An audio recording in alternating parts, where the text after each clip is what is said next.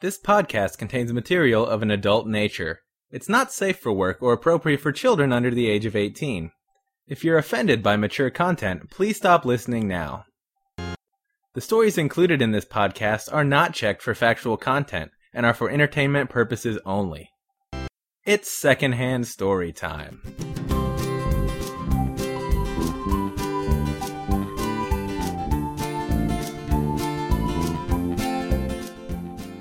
Hello, and welcome to episode number 56 of Secondhand Storytime, the show where we tell stories we heard from someone else.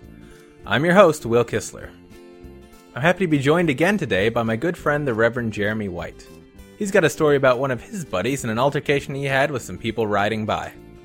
Please enjoy. And I'm happy to be back with my good buddy, the Reverend Jeremy White. Hello. So, uh, Reverend, welcome back. Thank you. So, I guess you All have right. another story for us, correct? I do, yeah. Okay, well, so this one, uh, it's actually the same guy that the uh, my other story was, and I made up a name for him, and uh, that won't be consistent. I'm just going to use his real name this time. This was a story about uh, wine bottles and urine, correct? Yeah, Okay. urine in, in the wine bottle. Yeah. Okay, so uh, this guy, this guy's got a lot of stories. I should I should come back. I should just have an episode with this guy's stories. But this one in particular, he was working at uh, Starbucks, and so he had parked a few blocks away from Starbucks. It was after work, and one of his coworkers had parked right by. So he asked her if she would give him a ride to his car, and she accepted. And so uh, they get in their car and driving down the the road, and his car's parked on this narrow road on the on the side of the road. So she she lets him out, and of course she has to like block traffic because it's a narrow road and only one car can get through Right. but, but there's no traffic. So he gets out, and there's this car laying on its horn like a block away that's coming up in anticipation of these of this of Caleb and uh, and his coworker possibly like slowing them down, like just laying on the horn all the way. So he hasn't been waiting, and he's not like he's not to the point where he'll even start waiting. Right. Like it's not even clear at this point that this guy's honking at them, but he just keeps doing it and as he gets closer you can see like this guy's just an asshole.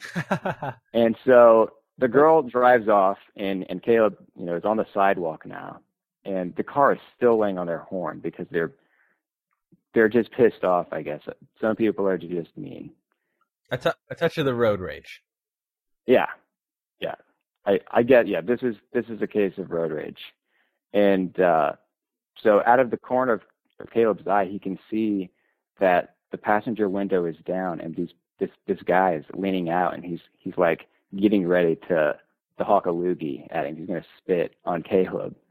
Really? Because uh, Caleb, yeah, Caleb. Well, the reason is because Caleb hears his honking and he turns around and flips this car off, like Right. hard. Right. I- and this is not like a conscious thing. Like Caleb just flipped them off. Like, of course he's gonna flip them off. well, if if you're honking at people, especially if you're, it's like a prolonged honk, not just like a little bump. Yeah. It's like maybe someone's uh, like not paying attention to the light. That's fine to give them the little tap. But I Yeah. hate hate when people honk at me in a major way. Yeah. And so yes, I I feel that Caleb is perfectly justified. Right. Yeah. Agree. And it's so, like saying, "Hey, I'm an asshole.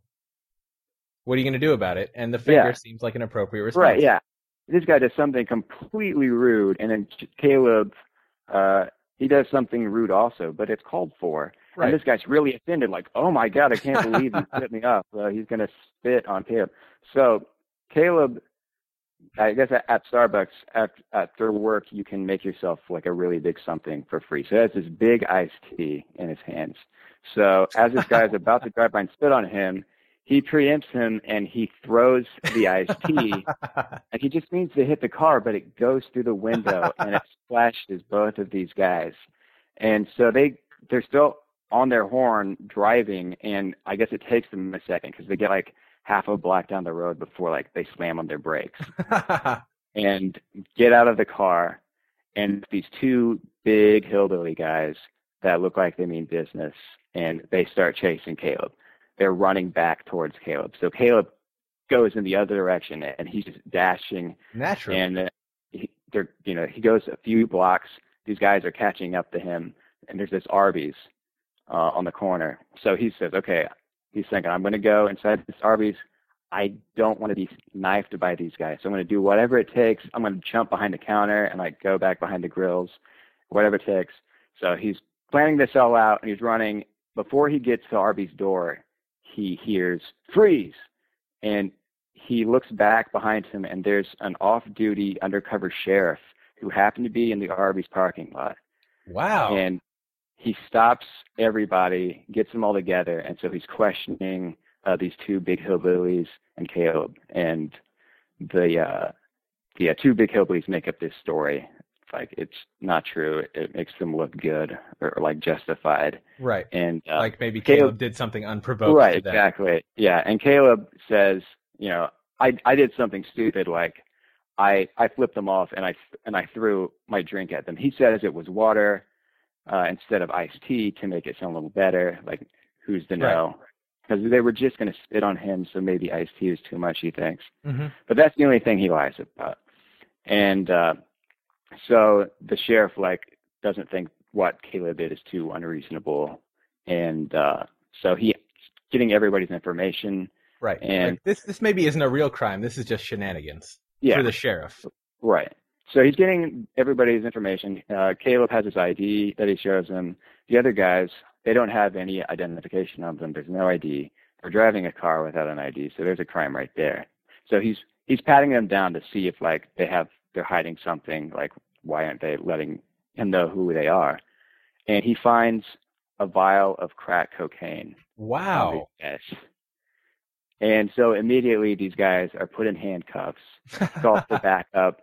More more cops come. These guys are arrested, and they're like filling out all this paperwork. And in the meantime, Caleb's just kind of standing around like he doesn't know what to do. So he he interrupts the sheriff, and he's like, uh, "What what should I do?" And the sheriff kind of forgot that Caleb was even there, and he's like, Yeah. "Oh yeah, well, you're free to go." So he just walks off.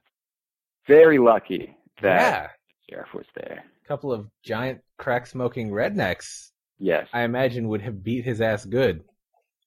Yeah, that. I imagine. So, I mean, it may have been a more interesting story if the sheriff wasn't there to find out what happened. and But I mean, I've met Caleb, and he's not a tiny guy by any means, but he's a scrapper. you know, two on one, yeah. two on one is never a good good way to go into things. no, no. And and these guys were clearly pissed off. Right. Like- not thinking Possibly possibly on crack cocaine. Possibly. the possibility is very real. Yeah. Um, I remember in high school, uh, this just reminded me, there was a game that uh, people supposedly played, but I never knew anyone that actually did it because it was very mean, called Fire in the Hole, Oh. where uh, someone went through a drive through and they ordered the largest drink that they could. Yeah. And then as soon as it got passed to them through the through the drive through window, they were to yell fire in the hole and then throw it back at the employee. I haven't Okay. heard about that. You know, that's that's funny to talk about. But I imagine like seeing it happen would just be kind of sad and, you know, You would uh yeah, um definitely for the drive through person and I think if you were in the store and saw this you would exactly. Like feel some pity. Yeah. I don't think as a bystander I would be think it was that funny, no. but in no way. theory it's hilarious. And uh oh yeah. And I'm glad to see it sort of happen unfold in this story Yeah. because Just you know, yeah, the- justified here. these guys kind of had it coming. They were they were being Yeah. douches. They didn't just have the misfortune to work a minimum wage job with a window involved. Right. Yeah. So, wow, that's a great story. Good. Yeah, I think so too. Well, thank you for sharing that. You're welcome. And this time around, no feedback came in about last week's story, so that does it for this week's episode. Huge thanks to the Reverend Jeremy White for sharing this story. If you'd like to leave a comment on the blog, head on over to secondhandstorytime.com. While you're there, you can find links to subscribe either through RSS or through iTunes, and links to our musician Gumry and the license, the Creative Commons Attribution Non-Commercial 3.0 Unported License. To become a fan on Facebook, head to facebook.com slash secondhandstorytime, and to get updates through Twitter, go to twitter.com slash secondhandstory.